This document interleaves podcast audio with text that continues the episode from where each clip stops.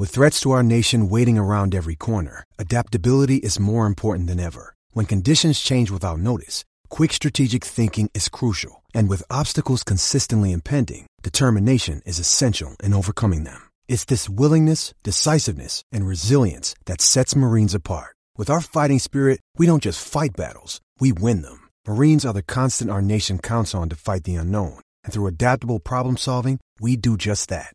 Learn more at marines.com.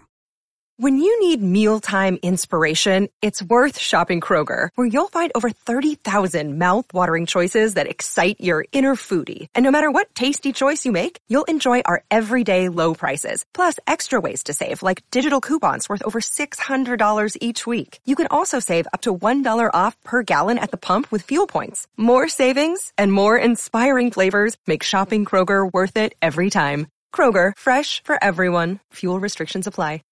TCL is a proud sponsor of the 1500 ESPN studios. TCL, America's fastest growing TV brand. Minnesota Vikings, the NFL, football. Yeah, football. Welcome to Purple Podcast.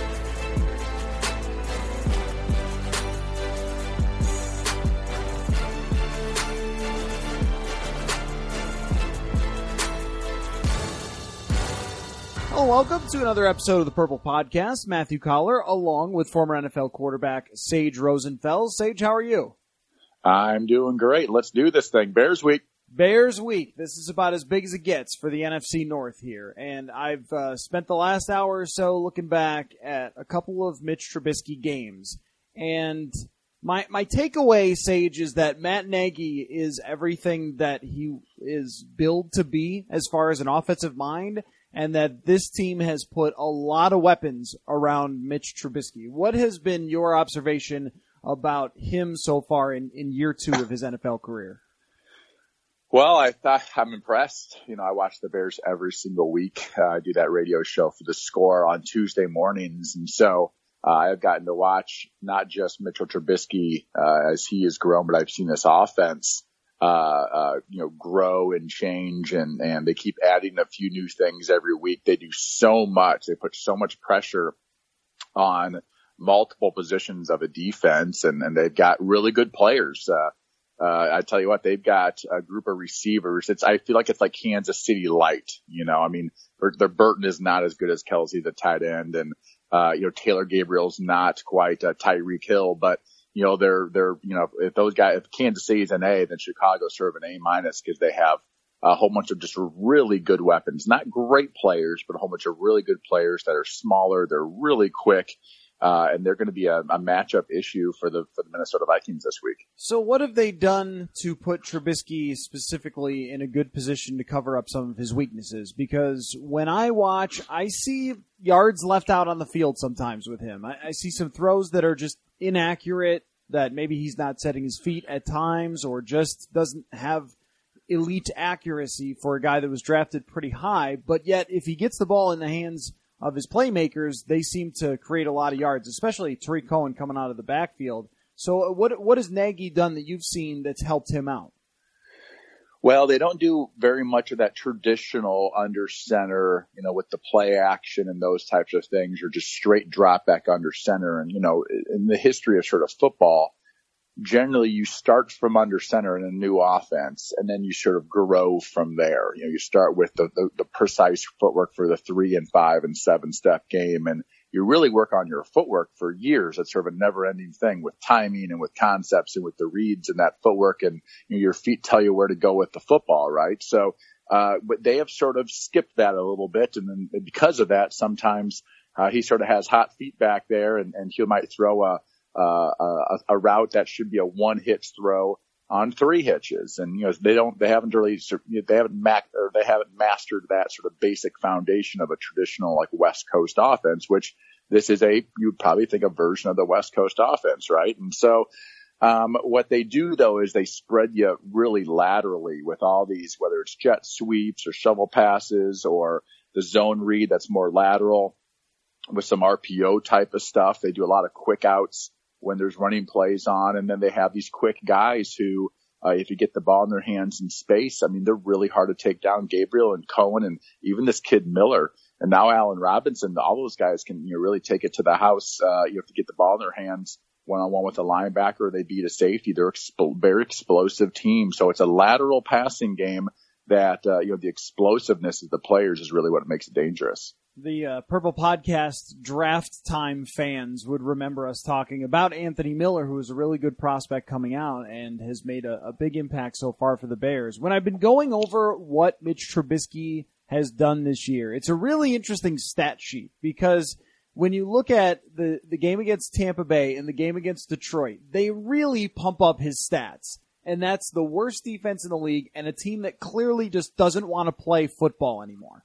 And I, and I wonder if you if you subtract those, what you have with Trubisky, it looks to me more like a guy who would be in the middle of the road as opposed to someone who has a 100 quarterback rating. Now maybe you could do that with a lot of different quarterbacks, take away their best games, but his have come against teams that are much worse on defense than the Minnesota Vikings. And I, I, I feel like Sage from watching, especially the way the Jets blitzed him a lot, that that's what we're going to see from Mike Zimmer is that he's going to treat Trubisky similarly to how he handled Sam Darnold and Josh Rosen. Yeah, I think they'll, they'll do a couple things. And again, you know, going back to what I was talking about with like, they, they've sort of skipped that sort of basic version of their offense. What I do see with Trubisky sometimes is he might, he might miss a blitz. Uh, because, you know, he's, there's so many things that he's having to read that they just sort of feel like they'll get the ball out before, uh, you know, an unblocked linebacker is going to get to him. And so that might be something that Mike Zimmer does is try to confuse him. He's still a young quarterback. He still hasn't mastered, you know, every blitz, uh, you know, in the book. And, and he's going to, I think this offense, they just sort of say, you know, we're going to get the ball out. We're going to have enough wide receiver screens and, and jet sweeps and different zone read things that teams will want to blitz against us. And so, you know, teams don't as much. So maybe that's something that Mike Zimmer does. Uh, the other thing is maybe they play less man-to-man coverage. I, I think they're actually going to play a lot of zone in this game.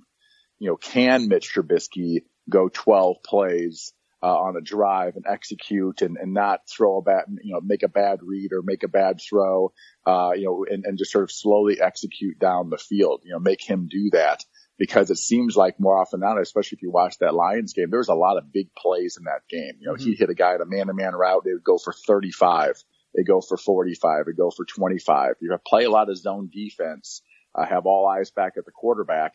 Uh, there's just fewer big plays in those situations. Everyone rallies to the football and tackles and, and, uh, and those types of things. So I, that's what I wonder if, if, they'll play a little more zone. They've been playing a little more zone lately. Uh, I feel like the, the Vikings have, uh, you know, try to keep the ball in front. And again, we talked about with like the Rams. I don't think Xavier Rhodes matches up very well against Taylor Gabriel. Mm-hmm. You know, you know, he's, he's a, he likes bigger receivers and these, these Bears have a lot of really small, fast guys, very similar to the Rams. And, and obviously we saw what the, the Rams did to the Vikings defense. So I wonder if they can play a little more zone in this game. So I, I also noticed that, uh, Allen Robinson, now if you're going to match him up, Xavier, with one guy, it's probably Robinson, that he looks like he's back. That, you know, he missed last year with an injury for the Jaguars, but before that, he was a really good and unheralded wide receiver, but now he looks like he's got some explosiveness off the line of scrimmage uh, for him, and that could be the guy that they have Xavier on, or they could continue to play more zone. I'm I'm curious, just before I, I ask you more about Trubisky. Oh, sorry. I was going to say if if we do if they do match up, I I agree with you. I would think the pilot would be Allen Robinson uh, uh, that would be Xavier Rhodes' guy all over the field. I would think Waynes would probably go with Taylor Gabriel. Mm-hmm. Uh, you know, that puts whoever the Vikings third guy, and you know, they've been sort of rotating it out on the, on the kid Miller, uh, who's a good team. On top of it, by the way, Burton's a good receiver.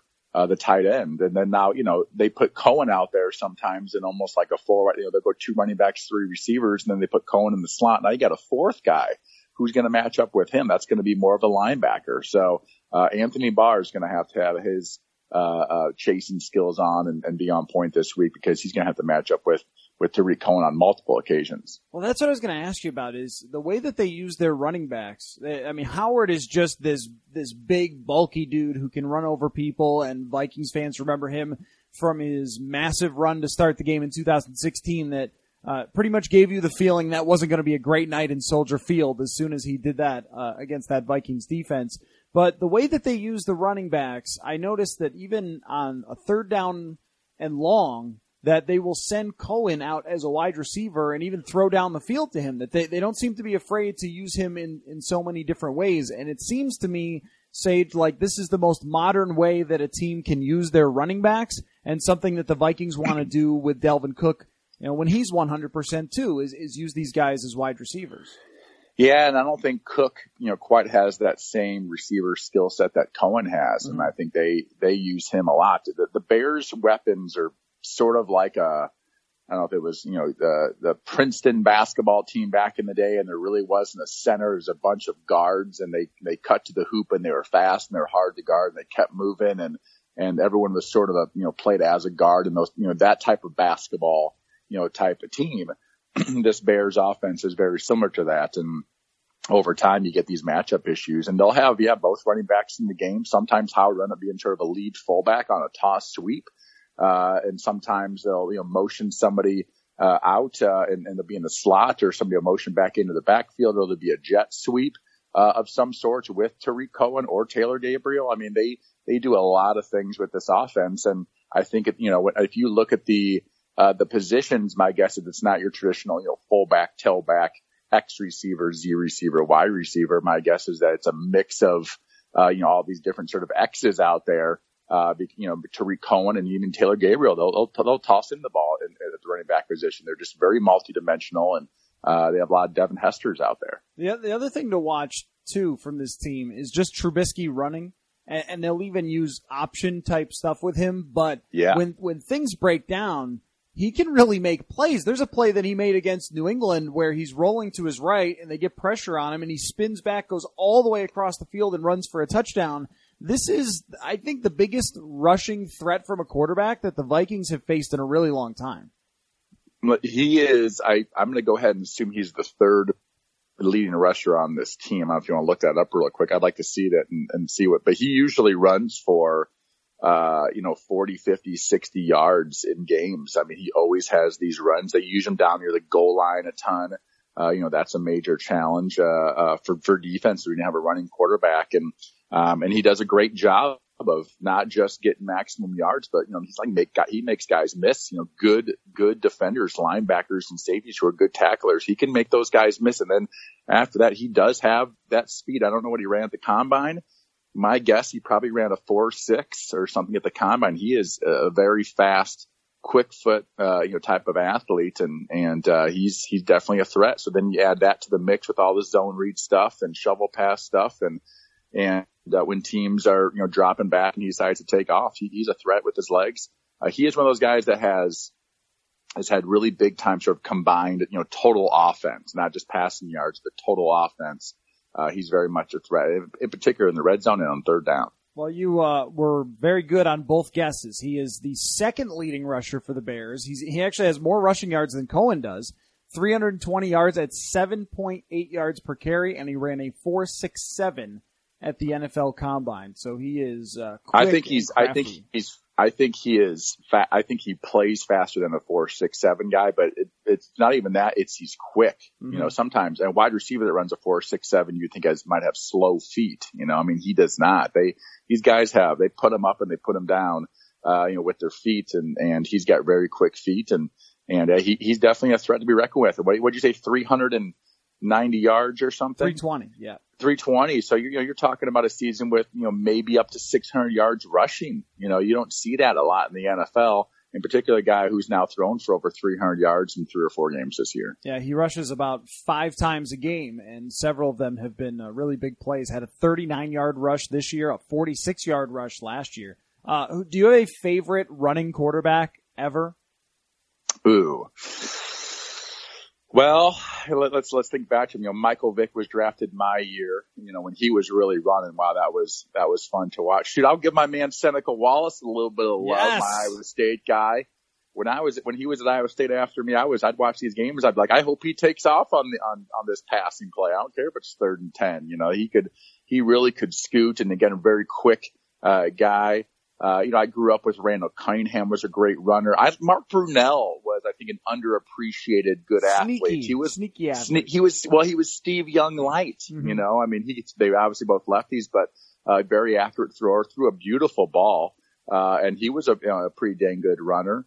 Um, I'm trying to think of who else.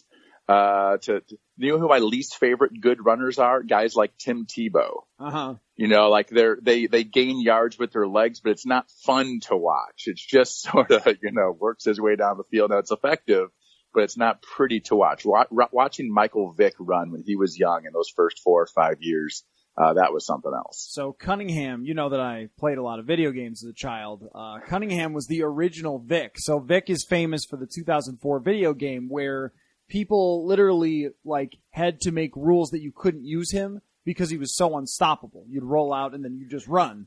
Um, but Randall Cunningham was like that on video games before, so that was always my favorite. And my Randall Cunningham was one of like the he was like the prettiest runner of oh, the yeah. whole group. I mean, it was a it was a gazelle. Uh, you know, he was so long and lanky, and and uh, you know, again, a different runner than like a Trubisky or or Michael Vick. Right, there were just arms and legs flying everywhere like a giraffe. Uh, my my sneaky runner was Jim Harbaugh. I, I I loved how much he used to run, and just looking it up now, he was always like two three hundred yards a year, and of course like leading the league in fumbles too. But he he was and concussions. right, yeah, he was all he was like a find a way guy, and sometimes that could be detrimental to him too. So yeah, he was a he was a competitor. He was one of those guys that you know he was he was he was all in, and not a guy he didn't slide very much, or he'd like slide and hope the other guy hit him so he could get in a fight with him. You know, Harbaugh, yes. Harbaugh was looking to get in a fight with somebody on that field, yes. Uh, including his coach. You know, we really lack that. Like I saw Aaron Donald going after uh, the lineman for Seattle for hitting a like hitting him a little bit late out of bounds toward the end of that game, and it, I feel like it used to happen so much more that you would have those players who are always looking to fight someone, and that has just sort of gone away in the NFL. What Listen, happened? those because the twenty two thousand dollar fines they get aren't really worth the one punch where you might break your hand. You know, so That's right. um, yeah, right. So I think, uh, yeah, I just think that, uh, and there's, there's so much on the line that you just, uh, you have to, you know, you have to not have that short fuse. And, uh, those guys that have those short fuses, man, they get, they get fined and that is no fun. You, you, you realize quickly after one of those things, uh, you know, punching somebody or getting into a fight after somebody else's late hit is not going to help you out at all. Yeah, but I miss it. I do miss it. I, I at least hold me back guy. Like that would Harbaugh would be like a hold me back guy. Like jumps up and goes yeah, after the yeah, yeah. lineman He sort knew- of get yeah, in front nothing of him. was actually, nothing was actually going to happen. yeah. Everybody knows that. Everybody knows the hold me back guy. Um, I'm curious what you think about the, the the overall strength of this Chicago Bears team because when I'm looking through their schedule and what they've done so far, and, and this goes for the Vikings too. Uh, they they just don't have good wins. They don't have a single win against a team that's above 500. Uh, and the same thing can be said for the Minnesota Vikings. It's to me kind of a prove it game for both of them that they've both beat the crap out of the Lions who just don't seem to care anymore and they both took care of business against the Jets, the Cardinals. Chicago beat the Bills uh, pretty handily, but the only decent win that Chicago has is against Seattle and that's not even a 500 team. Yeah, but they did play the Patriots well, and I think the Patriots are a good football team. They barely beat the Cardinals, and the Cardinals stink. Uh, and they, you know, they, they, uh, yeah, they, yeah, they don't have any great wins. If you look at, man, their schedule, they might have one of the, seems like one of the easier schedules in the league. Now it helps that, you know, whenever you're the, the best team leading your division, your schedule's actually easier. Well, why? You're playing against, you know, the worst teams where, when, you know, you know, the Lions look at their schedule and go, man, everyone's really good. Well, everyone's better than they are. So it makes the schedule, you know, harder. So yeah, what, after the Vikings, the Bears have the Lions. They stink. The Giants, they stink. Uh, the Rams, they're really good. The Packers, they're somewhere in the middle. Uh, and, and, uh, you know, the 49ers not very good and they play the Vikings again. So, you know, their, their two toughest games, obviously, uh, is, are these Vikings games. And, and I think against the, the Rams, I think those are the best teams they play the rest of the year. And you know, they've got a very favorable schedule. Uh, they're healthy. Khalil Mack is back healthy. Allen Robinson is back healthy. This is a team that's dangerous. I tell you, I watch them every week. They're a dangerous football team and I wasn't a believer early on. You know, they were doing some good things, but I still had them as probably the third or fourth best team in this division. They're a very good football team. And if their defense can, can, uh, can improve and, and play a little bit better, uh, this offense is, is very multidimensional and very tough to cover. And, and, uh, you know, they could go pretty far this year. So, question for you on the Vikings defensive side. Um, so, Andrew Sendejo has been out quite a bit, and Anthony Harris has filled in his spot. Harris has played really well. Are you of the side of, hey, you shouldn't lose your job just because you're injured, you're the starting guy, or, you know, maybe it's a small sample for Harris, or are you like, stick with the, the hot hand or stick with the backup guy that's, that's played pretty well? How do you look at that? I think what you do is you sort of play, well, you have to judge, you know, is the guy that came in and played, is he playing better than the guy that was playing before? And that's just the way it goes. It's, it's, it's always a competition. And, and, you know, other than maybe the quarterback position, you know, if some quarterback struggles, if, if, uh, you know, Tom Brady struggles a little bit for two games and gets hurt for a half and somebody comes in and plays really well, you're not going to take out Tom Brady the rest of the season, no matter how well that guy plays, right? But on defense, at you know, at a safety or a linebacker or something, or even you know, an offensive player, if a backup guy comes in and produces more, uh, and NFL basically is a, it's a production business. And are you producing more? Are you getting more tackles? Are you, are you, are you creating more? you know, defense or whatever for your team. If you're doing that and, and, and it starts off as one game, it's, yeah, it's a hot situation for one game, but you're talking about three, four, five games. Now you're talking about a, a level of consistency. And if you're consistently playing better than the previous player, I think you should stay in.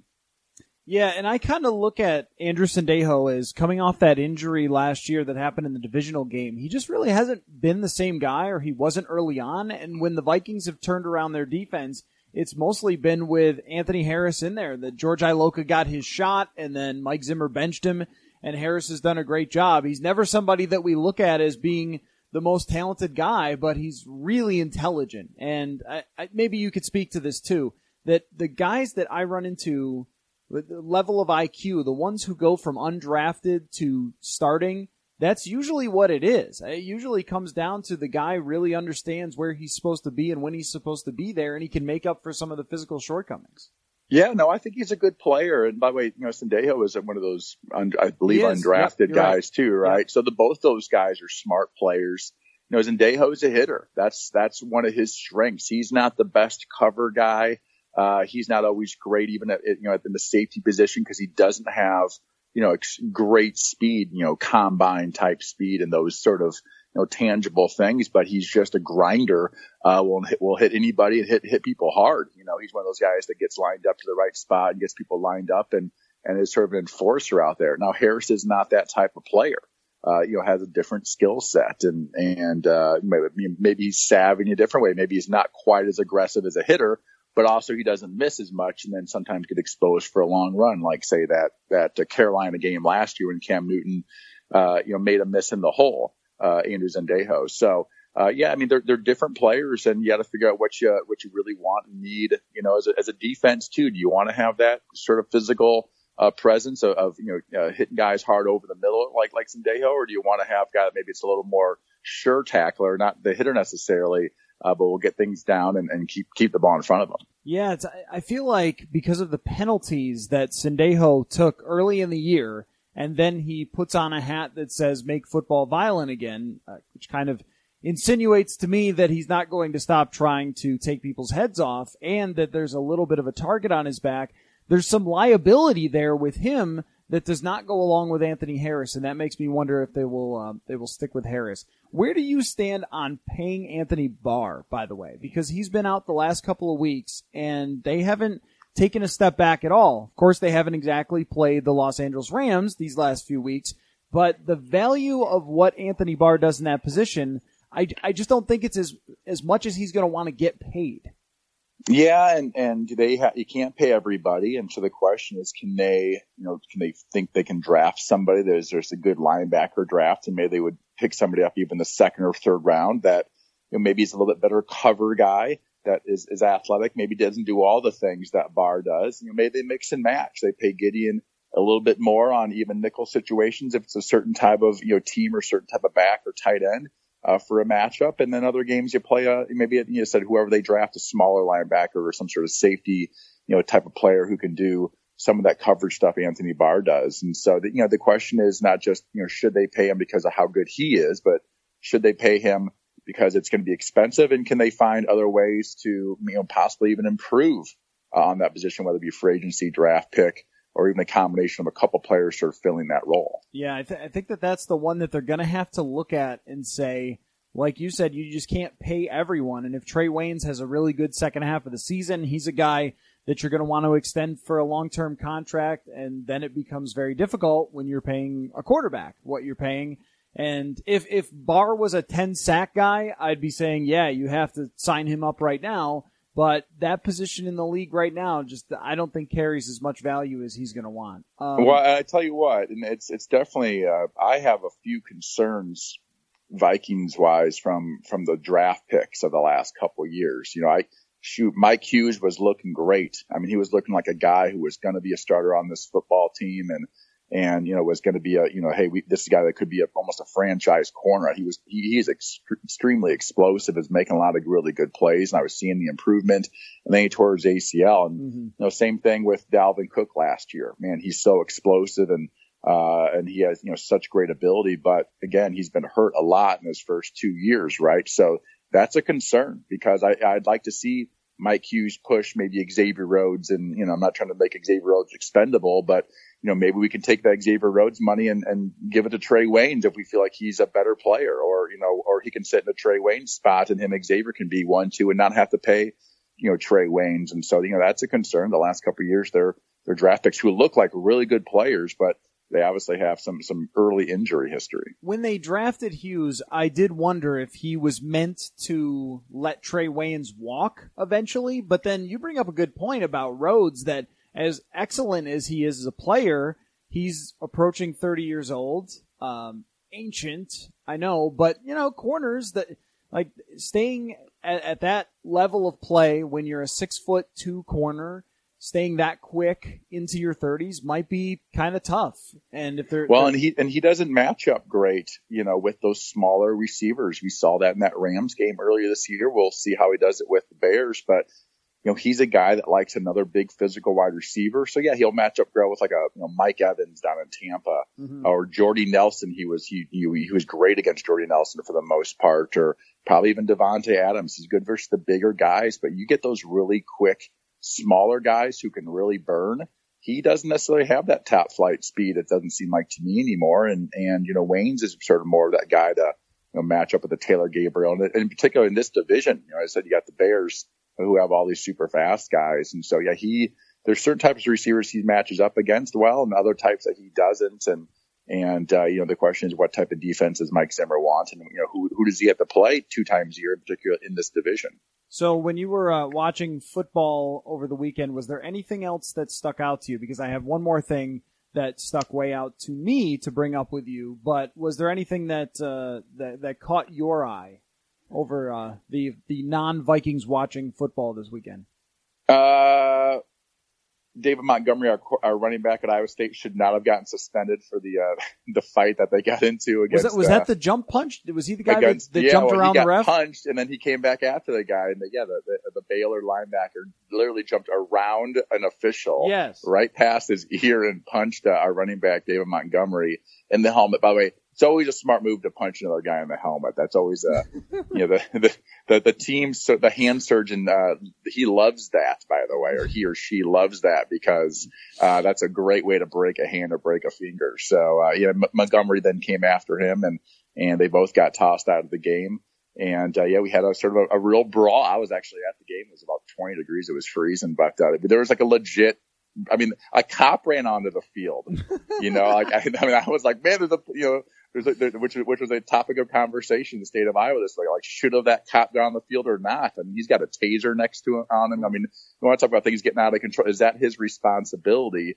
You know, to go on the field? Should the officials and the coaches, you know, separate it? So. uh yeah, we had a seriously uh, interesting fight at Iowa State, and and uh, it was I hadn't I hadn't really seen that. You see scuffles, of course, all the time, but that was a legit, uh, you know, I guess 22 man, uh, plus the officials and whatever coaches around the field fight, uh, in the middle of the football game.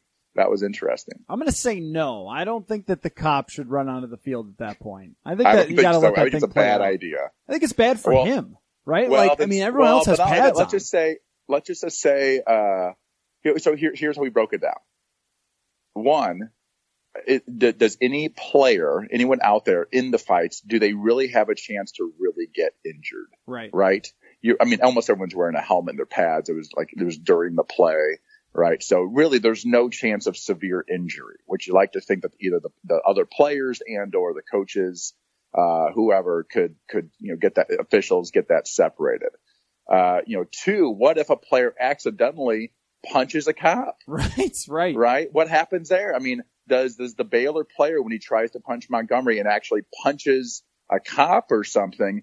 Does he spend the night in jail in Ames, Iowa? Right. I mean, is that Yeah. assault of a police officer? Right? I mean, that's where it gets interesting. And uh, yeah, I don't know how that whole we, we were going to get this guy, uh, uh, this John Quinn, this former Iowa State uh, quarterback, actually back in sort of the early '80s, late '70s. He uh, is a cop in Des Moines, and so we're going to get him on the radio maybe next time and go through, you know, what is what is the thinking there, and and who hire who hires the cop? You know, how come in college football we have state troopers and in Texas they have like they have Texas Rangers or whatever.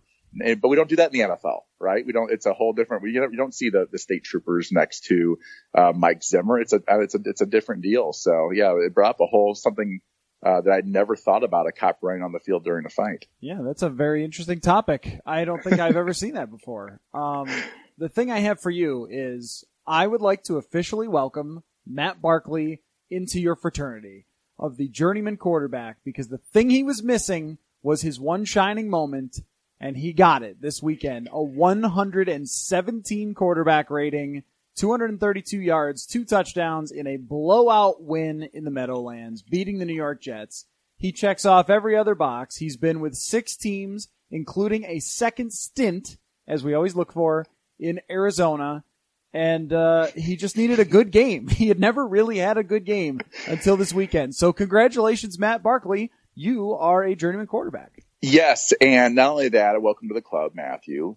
But if you continue on this track that you're on, you have a really you have a really good chance, a really good chance if you can put another good performance together, maybe a couple more this year. Next thing you know, you're gonna you might find yourself in the league for like another 12 years because you know who this Yes. happened to? The guy that you beat, Josh McCown.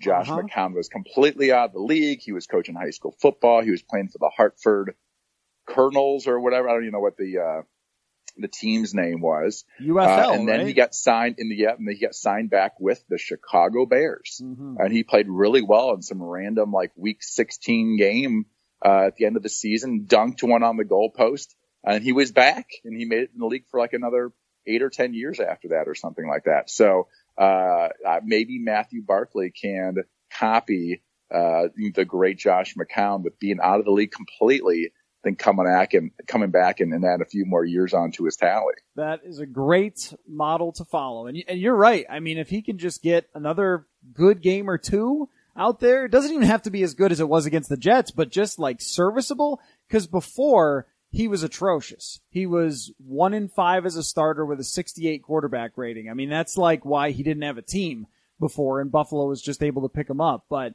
another halfway decent performance or two and he will be in the league for a lot longer. So Now, you, I will Matt say this: there is something I'm sure about being out of the league, getting that different perspective, uh, and, and going in there and and you know sort of resetting your career. And, you know, the pressure's off. He's already been out. You know, he's got nothing to lose at Mhm. this point, and he's got nothing to lose on that football team. And let's just go there and not and make things happen, and not you know not worry. Uh, you know, so much, and obviously he let loose in that game, played great. And I don't, I don't know what was going on with the Jets defense. The Jet defense was pathetic. They basically gave up, uh, which is not a good sign for Todd Bowles, their head coach. it really does have to be uh, an interesting experience for a guy that was a five star recruit at USC, just like a, a star by the time you're 21 years old, playing at that time, that was their NFL team when they were still really relevant, not so much now, puts up huge numbers and all that. And you probably have this expectation that you're going to be an NFL star. And when that doesn't happen, I'm, I would guess that there has to be some sort of realization. I mean, at one time, he was projected to be the number one quarterback in the NFL draft. And then he ends up falling in the draft and then it doesn't really get going. So I, I mean, I wonder what that like transition is like from realizing okay, I'm I'm not going to be that, but I can still be around. You know what I mean? Well, this is yeah, this is a lesson to a lot of you know. I remember when to kids or whoever. I mean, um, Matt Barkley was, excuse me, Matt Barkley was uh, like on the cover of like Sports Illustrated mm-hmm. or Sports Illustrated for kids as like the next thing, you know, the next number one pick of the NFL draft, you know, and he hadn't even gone to college yet. Ends up going to USC and and having a pretty you know decent couple years though, and then you know then and should have gone out uh, early. Probably everyone thought he was going to be a first rounder. Ends up going back and then ends up being I, I think a fourth rounder uh, after that, and and just never had the career everyone thought he was going to have. So uh, you know, it's it's just amazing how hard it is to figure out who is going to be a great NFL quarterback. And you know, this kid, uh, you know, everyone sort of pegged him as that guy for some reason. Uh, you know, when he was 17 years old, and obviously he never, uh, never you know quite panned out. But yeah, if you listen, if you can put another 10 or 15 million bucks in the bank uh, before you get you know, get as much out of it as you can, you're not going to be a star. I don't think, but man, get every dollar possible. Uh, and then you can just do podcasts for the rest of your life. exactly. Exactly. All right. Well, uh, we will honor a different Chicago Bear journeyman quarterback, and there are many when we get together tomorrow. And we'll we'll flip the script. We'll talk Vikings offense against a very very good Bears defense. So thank you as always, Sage, and we will talk to you all soon on the Purple Podcast. Sounds great.